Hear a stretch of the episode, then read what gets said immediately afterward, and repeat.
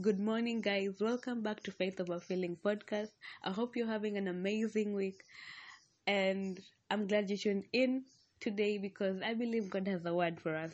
So, today I'm going to be sharing from Acts chapter 9, verse 4 and 5, and it says, He fell to the ground and heard a voice saying to him, Saul, Saul, why do you persecute me? Who are you, Lord? He asked.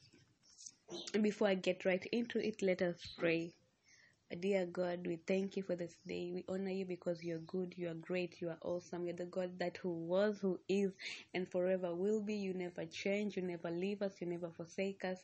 As we share your word, may you be with us. Give us the mind of Christ to be able to understand whatever that you're trying to tell us. Let our hearts be able to receive your word. Remove anything that is in us that is not like you because we want to be more like you, Lord. It is in Jesus' name we pray. Amen. So, the topic of this message is take the L, and by that I mean take God as your Lord. Because most of us know Jesus is our Lord and Savior, but most of the time we lean on one side, we lean on the saving side, and we forget about the Lord.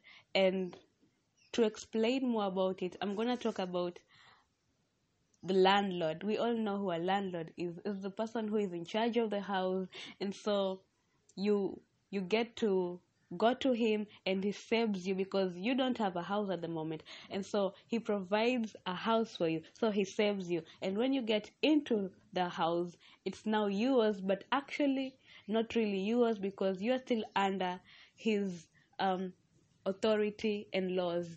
And so when i'm in school the landlord of the the place where I stay at, he always says, um, when it gets to 10 p.m., you should be in your hostels. It doesn't matter um, if I'm 18 years old and above, I'm 20 years. It doesn't matter if I paid for the whole semester, but because he is still the landlord, I'm still under his his care and laws, I have to follow, I have to abide with the rules.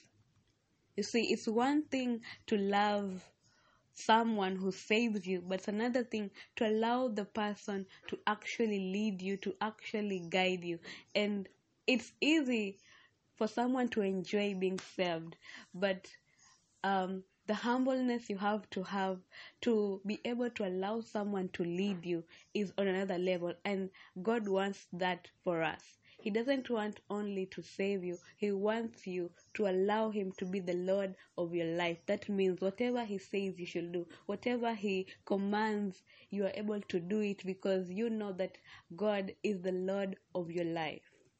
And so we see in philippians chapter 3 a book that paul wrote he was explaining how um, he was an Israelite and yeah, he knew God, he knew the laws, he knew every religious practice, but that also did not mean that he actually knew God because he was persecuting Christians. He thought that he was doing something for God, but he actually was doing it in a wrong way. And you see, the question he asked here got me thinking a lot because he's asking, Who are you, Lord? And I was like, what is Paul asking? I mean, you're talking to God and then you're asking, Who are you, Lord? I mean, his question was exposing him in a kind of way that he knew God, he heard about God, but he didn't really know God. He didn't encounter God's grace. And so God intentionally um, interrupted his world. God upset his world, turned his world upside down to be able to give him that exposure, that experience, so that he may be able to preach um, the gospel with the heart posture that is connected to God. Because sometimes we may be wanting something, we may be doing something, but the heart posture is not connected to God. And so God interrupted his world, his life, everything, his religious practices, all his beliefs to be able to get his heart.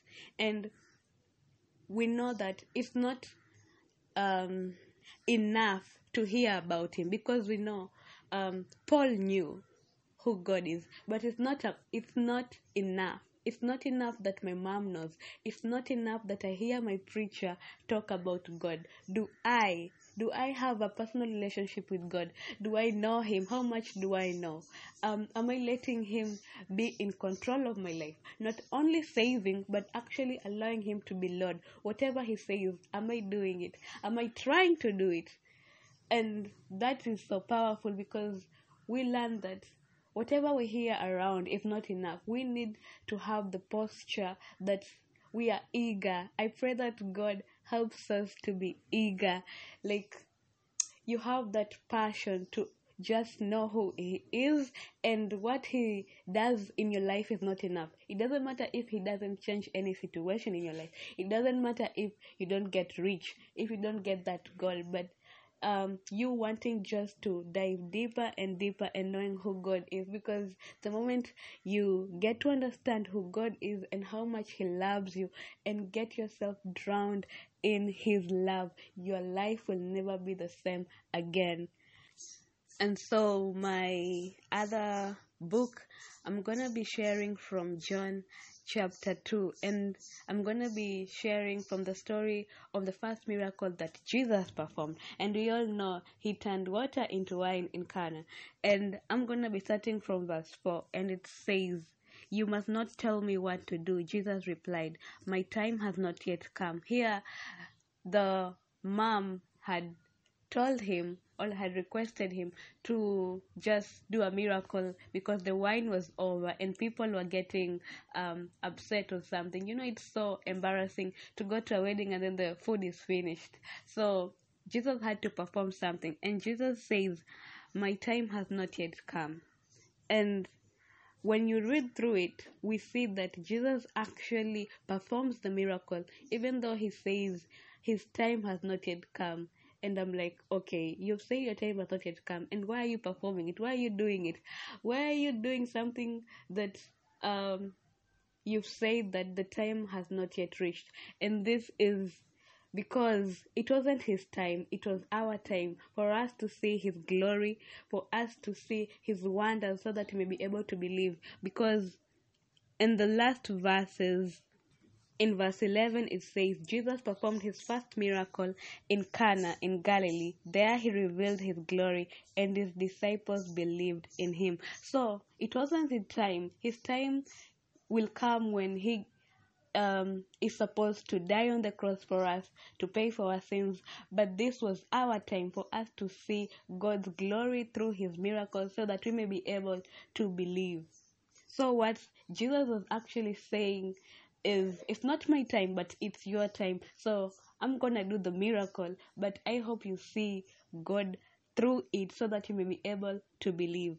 And i'm gonna be taking you through various groups of the people in the world. So we see it's um a wedding and the wine is over. And mary says do what jesus asks you to do so I'm going to be reading from verse 7, and it says, Jesus said to the servants, Fill these jars with water. They filled them to the brim, and then he told them, Now draw some water out and take it to the man in charge of the feast. They took him the water, which now had turned into wine, and he tasted it. He did not know where his this wine had come from but of course the servant who had drawn out the water knew. So he called the bridegroom and said to him, Everyone else serves the best wine first, and after the guests, guests have had plenty to drink, he serves the ordinary wine, uh, wine. But you have kept the best wine until now. So there's this group of people who they don't know where the wine comes from. I mean, they don't know where the miracle comes from, but they actually enjoy it because these people enjoyed the wine. They maybe even got drunk with the wine. So God performed a miracle, but they were so lost in the miracle that they did not see God through the miracle, and so they were not able to believe. They're not able to receive God in their hearts. And the other group of people is the people who actually saw God. he saw Jesus perform the miracle. He knew that Jesus did it, but he was not also able to receive God in their hearts. And this reminds me of the parable of the sower because sometimes we'll see God move, but maybe there are things in our hearts that are hindering us from actually receiving God in our hearts. God will perform miracles right in front of you, but you won't be able to see them. Things will pass you by. You'll start complaining. You start saying God has left you, but maybe there are things that are blocking your sight. Maybe it's pain Maybe it's disappointment. Maybe it's too much expectations of a way that God will come through in your life that is actually a limitation because expecting something is not a bad thing, but letting the expectation be a limitation in your life of how God will come through is a bad thing. And so some of us maybe have several things in our hearts that are hindering the seed of the word of God to be planted in our hearts. God is trying all um, the way to get you to see His glory, but you can't see it because your eyes and your heart are so um, blindfolded. Folded. And sometimes God even uses people to get to us, but maybe someone broke your heart, and that one person person's experience is changing how you treat and see everybody else, and now God can't get to you. So before I even continue, I want to just pray that God breaks those barriers in your heart, whatever it is. If it's pain, if it's expectation, I know they hurt you, I know they broke you, I know they lied to you, but you need to let God heal you so that He may be able to get to you because the same way that the devil uses people to break you the same way that God will use people to bless you. And you won't be able to receive the blessing if you keep holding on to the past. Don't let your past be controlling your now. Whatever happened, happened. You can't stop it, but learn from it and heal from it and allow God to bring other people in your life who will be able to change your life for good. And so the verse 11 says that yeah, Jesus performed the miracle and to reveal his glory, and the disciples believed. And I was like, in a wedding of maybe a thousand people, why only the disciples believe? Because the the Bible does not say Jesus performed the first miracle so that the disciples believe. The Bible says Jesus performed the miracle to reveal his glory but only the disciples believe. I mean, that was so shocking for me. Like, sometimes God may be moving in our lives, and it doesn't have to mean that you are not saved. You may be saved, but there is an area in your life that you're not allowing God to touch. It may be the failures, the past, your pain, the depression that is trying to hold you down. You're trying to just do it your way and God is the way. The Bible says um, He's the way, the truth, and the life. So God needs you to get tired so that He may be able to have His way in your life. It may be your finances, it may be your job, it may be your family. There's always that aspect in our life that we try to be the God. It may be your relationships. As in, you just have to sit down and think of the area in your life that you're not allowing God to be the Lord of your life. And just surrender it to God and say, God, I've done it my way, but I can't do this anymore. I allow you to take over and be the Lord of my life in this area of my life. And you will see that God will transform you.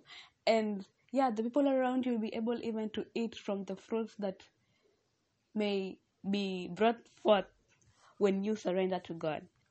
And sometimes you may get too comfortable in being saved that you don't allow God to be the Lord of your life because He wants to lead you, He wants to guide you, He wants you to follow His ways and not your ways.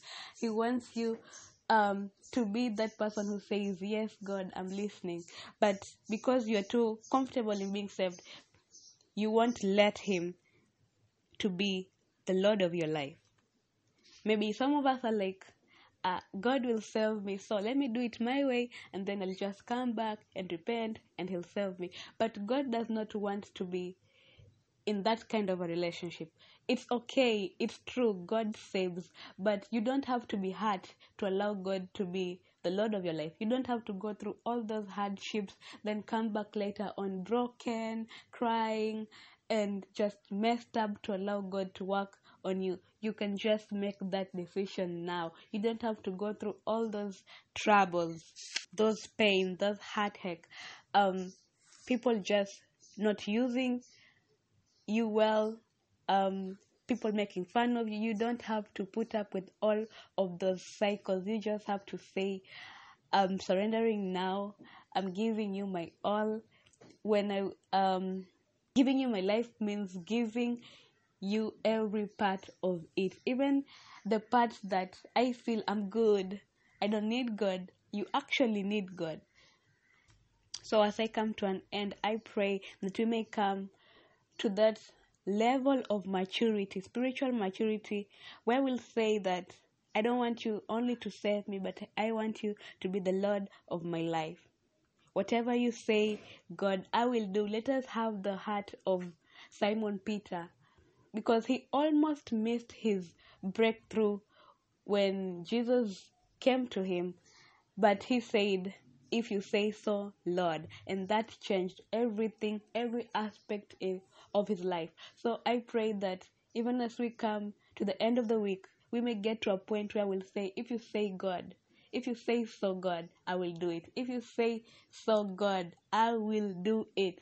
And you will be surprised what God will do with your obedience because the Bible says obedience is better than sacrifice. The moment you just let go and let God be the Lord of your life, I promise you that things will be able to change for you for the better. So I pray that you may have an amazing weekend and see you next time. Toodles. Till next time.